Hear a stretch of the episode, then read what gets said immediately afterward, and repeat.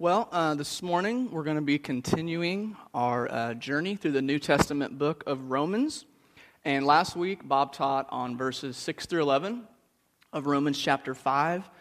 And in that passage, we saw Paul amplify God's goodness and his love towards us.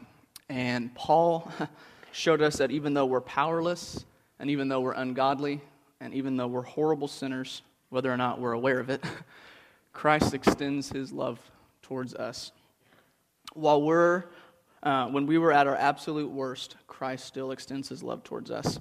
And I'm really excited about the passage we're going to look at today because I think the end result, at least my hope, is that we will be filled with complete humility and a greater thankfulness for who God is and what he's done for us. So let's go ahead and get into it. Um, open up to Romans chapter 5. We're going to be looking at verses uh, 12 through 21. It should be page 783 if you're using a Pew Bible. And as I began um, preparing for this message, I told Bob uh, one of the commentaries I came across said this, and I quote This passage has been usually regarded as the most difficult part of all of the New Testament. I was like, cool, great. Uh, thanks, Bob, for that one. So, I'm going to do my best to explain this as clearly as I can, and I just ask you guys to have some patience and grace uh, with me as we dive into this. So, here we go Romans 5, starting in verse 12 says, Therefore, just as sin entered the world through one man, and death through sin, and in this way death came to all men, because all sinned. For before the law was given, sin was in the world, but sin is not taken into account when there is no law. Nevertheless, death reigned from the time of Adam to the time of Moses, even over those who did not sin by breaking a command, as Adam did, who was a pattern of the one to come. But the gift is not like the trespass. For if the many died by the trespass of the one man, how much more did God's grace and the gift that came by the grace of the one man, Jesus Christ, overflow to the many? Again, the gift of God is not like the result of the one man's sin. The judgment followed one sin and brought condemnation, but the gift followed many trespasses and brought justification. For if, by the trespass of the one man, death reigned through that one man, how much more will those who receive God's abundant provision of grace and the gift of righteousness reign in life through the one man, Jesus Christ? Consequently, just as the result of one trespass was condemnation for all men, so also the result of one act of righteousness was justi- justification that brings life for all men. For just as through the disobedience of the one man the many were made sinners, so also through the obedience of the one man the many will be made righteous. The law was added so that the trespass might increase. But where sin increased, grace increased all the more. So that just as sin reigned in death, so also grace might reign through righteousness to bring eternal life through Jesus Christ our Lord. Whew. Now, let me give a little bit of history and um, context into what Paul is really talking about here. So we're going to have to take a step back um, several thousand years, back to the um, creation of man. And as many of you know, the first human being ever created was a man named Adam and a woman named Eve. And God placed Adam and Eve in a garden called the Garden of Eden. And it was beautiful. Life was perfect. No sin, imagine that. No evil, no pain, no suffering, no destruction. Heaven on earth, it was paradise. And in Genesis 2, we read that God placed a tree right in the middle of the garden, and he called this tree the tree of the knowledge of good and evil. And he said, Hey, you guys can eat of any tree in this entire garden, just stay away from this one. Don't eat from this tree, because if you eat fruit from this tree, you're going to die.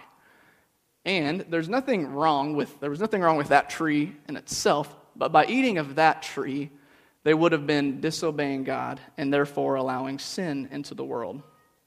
Now, you might be asking, dude, why did God put a tree in the garden that was going to kill them if they ate of it? Um, if God hadn't put that tree in the garden, Adam and Eve uh, wouldn't have had a choice to obey or disobey God. They would have been just like puppets or robots, just doing what they were programmed to do. And God desired for them to be able to make their own decisions of whether or not they would follow his commands. And putting a tree in the middle of that garden gave them the choice to either obey or disobey God. Because when you allow choice, then love actually means something, doesn't it? When you allow choice, love actually means something. So, as the story uh, continues, we read in Genesis 3 that Adam and Eve were tempted by um, the snake or a serpent, which is the devil, uh, to eat from the forbidden fruit from that tree. And they did. They ate of it. They disobeyed God, took a bite of the fruit, and allowed sin into the world. And uh, scripture tells us that Eve ate of the fruit first. So, is it a safe statement to say that uh, we can blame women for bringing sin and evil into the world? Any guys want to agree with that one? All right, a couple hands. Thank you. We can blame women. I'm kidding. I'm kidding. All right, let's, uh, let's look at uh, verse 12 a little more closely. So there's a little history into what we're talking about. Verse 12 Therefore, just as sin entered the world through the one man, and death through sin, and in this way death came to all men because all sinned. Uh, now, this verse raises a difficult question. You might be asking if I wasn't in the garden, then how did I sin? This verse says, Sin entered the world through one man. His name was Adam. And when Adam ate of that fruit, his physical body started to die immediately. And his spiritual, um, his relationship with God was immediately fragmented and broken. As Christian writer Shea Houdmann wrote, he said, From that point on, every person born has inherited Adam's sin nature and suffered the same consequences of spiritual and physical death. And just as we inherit uh, physical characteristics from our parents, we also inherit their spiritual characteristics. In other words, we inherit their original sin nature, no matter how much we don't like that. Your parents might have become Christians at some point in their life, but they were born sinners. It's just part of their DNA. And they inherited that original sin nature from their parents and their parents, and it can be traced all the way back to Adam. And since Adam was the first human being to ever exist, this is huge. He was the representative for the human race. And he and Eve were a model for all of mankind. And the issues that we face are just the same as the ones that they faced in the garden. Uh, they thought they knew better than God. And how often are we like that? That we think we know better than God when He tells us to do this or do that or live this way, and we don't. They thought they could handle the temptation. How often do we think we can handle the temptations that we often put ourselves in? And a lot of people, I've heard a lot of people, you know, they point the finger at Adam and Eve and they say it's their fault for bringing sin into the world. And the truth is, we're not victims just because they screwed up. Because if you and I had been the first humans born to and put in that garden, we would have made the same choice we would have disobeyed God too, thinking that we knew better than God. Now, let me share a personal example, kind of how this relates. I am someone, i w- I've been raised, I was raised in a Christian family my entire life. Parents always took me to church, always taught just the truths of Christianity. I went to a Christian school for 12 years, first grade to my senior year. A Christian worldview could have been found in every area of my life family, friends, school, church involvement, every area. But yet, how many times, thinking back on my life, have I thought that I knew better than God? How many times did He tell me to do something, to act this way, to speak to that person, to make this decision, and yet I chose the exact opposite? I denied Him, I ignored Him. Here's one. How many times was I taught the importance of humility? That was drilled in me, but yet, whether people realized it or not, I was filled with pride, thinking that I was something special for maybe my musical abilities.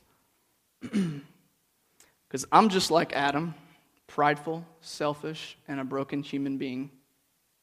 And had I been the first man ever created, I guarantee you I would have ate of that fruit too. Because I can often, I often think I can live my life apart from God and survive on my own strength. And we can't blame Adam because the truth is we're all like Adam, sinful and broken. And I came across something kind of funny I wanted to share as I was studying about Adam and Eve. Um, I came across the top 10 reasons uh, why Eve was created. Some of them were a little lame, some of them were kind of cool. But you guys want to know the number one reason why Eve was created? Here it is. After God created, uh, finished the creation of Adam, he stepped back and he scratched his head and said, I can do better than that. So, God wanted some more beauty in the world, so that's why he created women. So, There you go, ladies. A little shout out for you this morning. All right, let's uh, skip down to verse 15. Verse 15 says this But the gift is not like the trespass. For if the many died by the trespass of the one man, how much more did God's grace and the gift that came by the grace of the one man, Jesus Christ, overflow to the many? And that first sentence is crucial. The gift is not like the trespass. And if we were to skip down to verse 17, it tells us that this gift is righteousness. That's what the gift is. Because of Christ's sacrifice, we can become justified before God. We can't become righteous because of our own good works but because of his grace, we can be justified and made right before God. Now, take a moment to think about the God that we serve. We serve a God that tells us to love our enemies, and then he tells us to do what to people that persecute us? Anybody? Just say it. Bless the uh, pray for pray for people that persecute us. He says when someone slaps us on the right cheek, we're supposed to do what? Turn the other cheek. He says, Don't be proud. He says, associate with people of low position. He says, don't repay anyone evil for evil. And he says, oh, yeah, and you got to be willing to forgive people that sin against you every day. And they said, how many times? He said, up to 70 times seven times per day. Huh. There's not enough good inside of your hearts to live like that. There's not enough good inside our hearts to love like that apart from the grace and love of Christ living and working inside of us. And as Pastor Bob said last Sunday, he said, Until we see ourselves as that adulterer in bed with another God, until we understand what great enemies of God we were through our self seeking and sinful ways, we'll never love others with that same love. We'll never love others with that same love. Because the gift is not like the trespass. And as awful as Adam's sin was, and while it was the beginning of sin and evil entering the world, God's gift is so much greater than the effects that sin can bring into our lives. And while Adam's trespass brought evil and destruction into the world, God's gift through his Son has brought life and healing and redemption. And if you uh, look down real quick, verse 20 says, Where sin increased, grace increased all the more because it is so much more powerful than sin. And very few people knew this more than the young man I'm going to uh, share a quick story about. If you think of Jesus' um, story, the parable of the lost son, in the story, you have a father who has uh, two sons. And the younger son approached his father and said, Hey, dad, I want my share of the inheritance. And back in that time and culture, that was pretty much equivalent of saying, Hey, dad, I wish you were dead, so give me your money. So the father, being hurt and broken, he divided up his inheritance. He gave it to his younger son, and the son took off for a distant country, spent all his money, blew everything in wild living. He was homeless and broke as a joke, as they would say. And he was so hungry, he was craving the food that um, pigs were eating because he didn't have enough money or the means to eat just a normal meal. And after, after he hit rock bottom, um, he got himself together and said, You know what? I'm going to go home. I'm going to apologize to my dad, and I'm just going to become a servant of my dad. I don't even deserve to be called his son anymore. And on the journey home, uh, we read that his father was waiting for him. And when he saw him from a distance, he started running towards his son. And when he came up and approached him, he wrapped his arms around his son. He kissed him. He put a ring on him. He put uh, new sandals on his feet. He told his servants, he said, Hey, go get a fat calf and kill it because we're going to eat. We're going to chow down. We're going to throw a party because this son was dead and now he's alive. This son of mine was lost, but now he's found. The gift is not like the trespass. And here's the kicker although the younger son rebelled against his father and committed horrible sins, the grace that he received upon his return home far outweighed the worst of his days when he was running from God. No matter how bad life got for him, the grace that God poured out on him surpassed any struggle or difficulty that life could ever throw at him. And kind of like Bob said last week, all we can do is accept this gift with just complete humility. We'll never be able to repay it. All we can do is just get on our knees and thank Him every day and devote our entire hearts to following Him. Now, there's something important I want to look at kind of from last week. Um, verses 10, 15, and 17 have a repeating theme. Verse 10 says, if, if you want to follow along, when we were God's enemies, we were reconciled to him through the death of his Son. How much more, having been reconciled, shall we be saved through his life? Verse 15 says that, For if, for if the many died by the trespass of the one man, how much more did God's grace and the gift of Christ overflow to the many? And verse 17 says it again How much more will those who receive God's abundant provision of grace and the gift of righteousness reign in life through the one man, Jesus Christ? And Pastor John Piper summed this section up quite well when he wrote this. He said, If judgment followed Adam's transgression, it is much more certain that God's grace abounded and will abound, because judgment is not God's ultimate purpose in the universe. Rather, and this is the major point, the ultimate purpose of God in creating and governing the world the way He does is the display of abounding grace. And then he closed with this The display of the glory of His grace is God's ultimate purpose in the world. And here the stress falls on the fact that all of this comes through the one man, Jesus Christ. The glory of God's grace is the glory of Christ applied to all who are in Him. All of history, all of its sin and redemption is about the glory of the grace of God in the one man, Jesus Christ. That is the meaning of history. Set in that for a minute.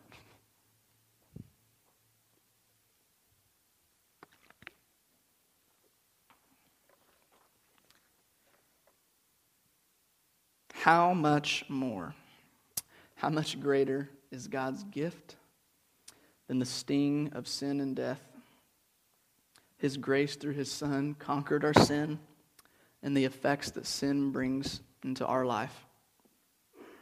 And this is the good news that no matter what you've done, no matter where you've been, no matter what you've been through, God's grace trumps everything all sin and all evil and all pain and all suffering. His grace trumps everything. You can take that down, Todd. Though we deserve death because of our sin, He gives us life. And not only an eternal life to look forward to, but life right here and right now. John 10 says this this is Jesus. The thief comes only to steal and kill and destroy. I have come that they may have life and have it to the full. And His grace, His undeserved favor, is so great. All we can do, like I said earlier, is just fall on our knees with humility and receive it. And after receiving it, His grace and love, we can then go out and be agents of grace and love to others. Because when you receive a gift that amazing, you can't hold it in. You can't just hide it in your closet and just keep it all to yourself. We can't become spiritually obese or spiritually constipated. We have to share this gift that we've been given, this good news that has been poured out upon us. Yes, you don't want to be spiritually constipated. Please don't be that type of Christian. That's bad. Share the good news with others that you've experienced for yourself. um, I kind of want to wrap up a little bit by sharing a story I came across this week that just a great picture of both Christ and one of the greatest leaders in American history. It says on noon at noon on January 1st, 1863, Abraham Lincoln received the final draft of the Emancipation Proclamation. Twice the president picked up his pen to sign it, and twice he laid it down. Turning to Secretary of State William Seward, he said, I have been shaking hands since 9 a.m. this morning and my right arm is almost paralyzed. If my name ever goes into history, it will be for this act, and my whole soul is in it. If my hand trembles when I sign the proclamation, all who examine the document thereafter will say, He hesitated. The president then took up the pen again and slowly but firmly wrote, Abraham Lincoln. and that historic act endeared Lincoln to the world as the great emancipator. One greater than Lincoln brought freedom to the human race. Jesus signed our liberty with his own blood by dying on the cross to release us from the awful slavery of sin. Having trusted the Savior, we are free from sin's condemnation. By his Spirit, we have the power to turn from sin and live for him. And doing so is the only way to honor Christ, our great emancipator. Now, I know when you gather this many people together in one room, um, you're going to have people all over the spiritual spectrum of where you guys are on your spiritual journey. And my question today is this Where do you find yourself with the good news that we've been covering as we look through Romans? Where do you find yourself with this good news? Um, maybe you're here today and you're like the younger son in the story, and you've been running from God for a long time. Perhaps you're scared to death of what your life might look like if you weren't in control. Some of you here today might be on the opposite end. Maybe you're like the older brother in the story that we didn't have time to get into. Maybe you feel like you've been doing all the right things for so long and you're disgruntled with life. Maybe you think you've worked so hard for God, attended church, you tithed, you served people until you're sick of it, and you've grown bitter at God because you don't have the joy or the life that you think you deserve. Perhaps you're here today and you've forgotten how incredible God's grace really is. Maybe you wake up every day and you take it for granted. And this is, this is the category I find myself in living my life as if I don't need His grace every day. Of course, I believe in Christ and His power, but I got enough wisdom to get through life on my own, or so I think. And finally, maybe you're here today and you've never, never even received this grace and this gift that Christ offers us. And if that's you, I, w- I would love to talk with you um, today after service.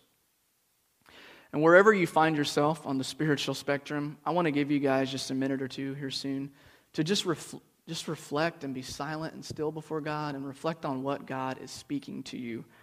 Um, I believe He wants to speak to every one of us. And as a pastor, it's my job and it's Bob's job to present His word, this truth, as clearly as we can. And it's your role and ours too to go to God with this and listen to Him. How is God speaking to you? What is He speaking to you through His word? And how are you going to respond to it? How is the good news we're studying in Romans going to impact the way that you live tomorrow? It's so important, I can't emphasize this enough, that we each listen to God ourselves. We're all on different spectrums, going through different things. I don't have all the answers for each of your individual lives, but He does. What's He calling you to do, and what's He asking you to change in your life? So take some time to wrestle with that this week. And uh, I'm going to give you guys a minute or two right now to just reflect on what God is speaking to you through Romans and how you're going to respond to Him. So let's take a minute now just to be silent before God.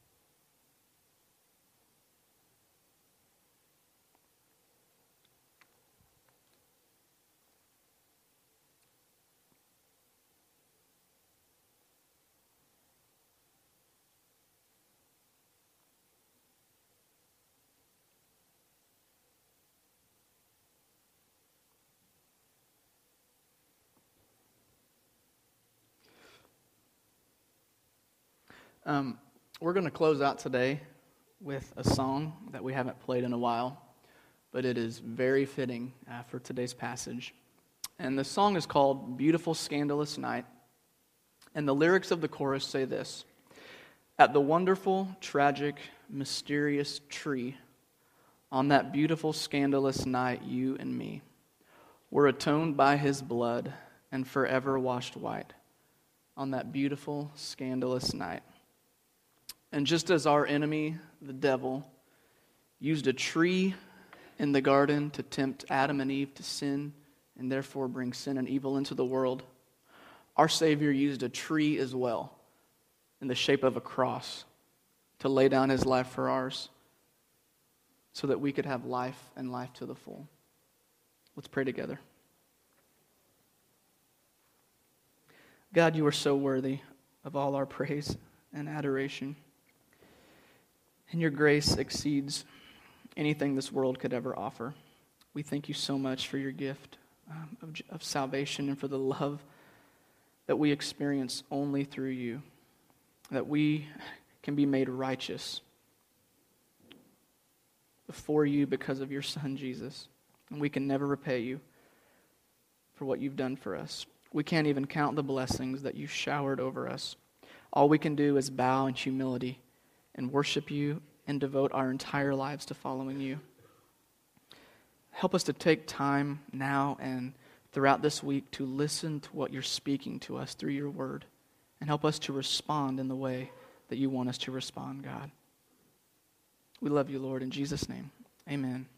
Go ahead and stand with us as we um, finish in song.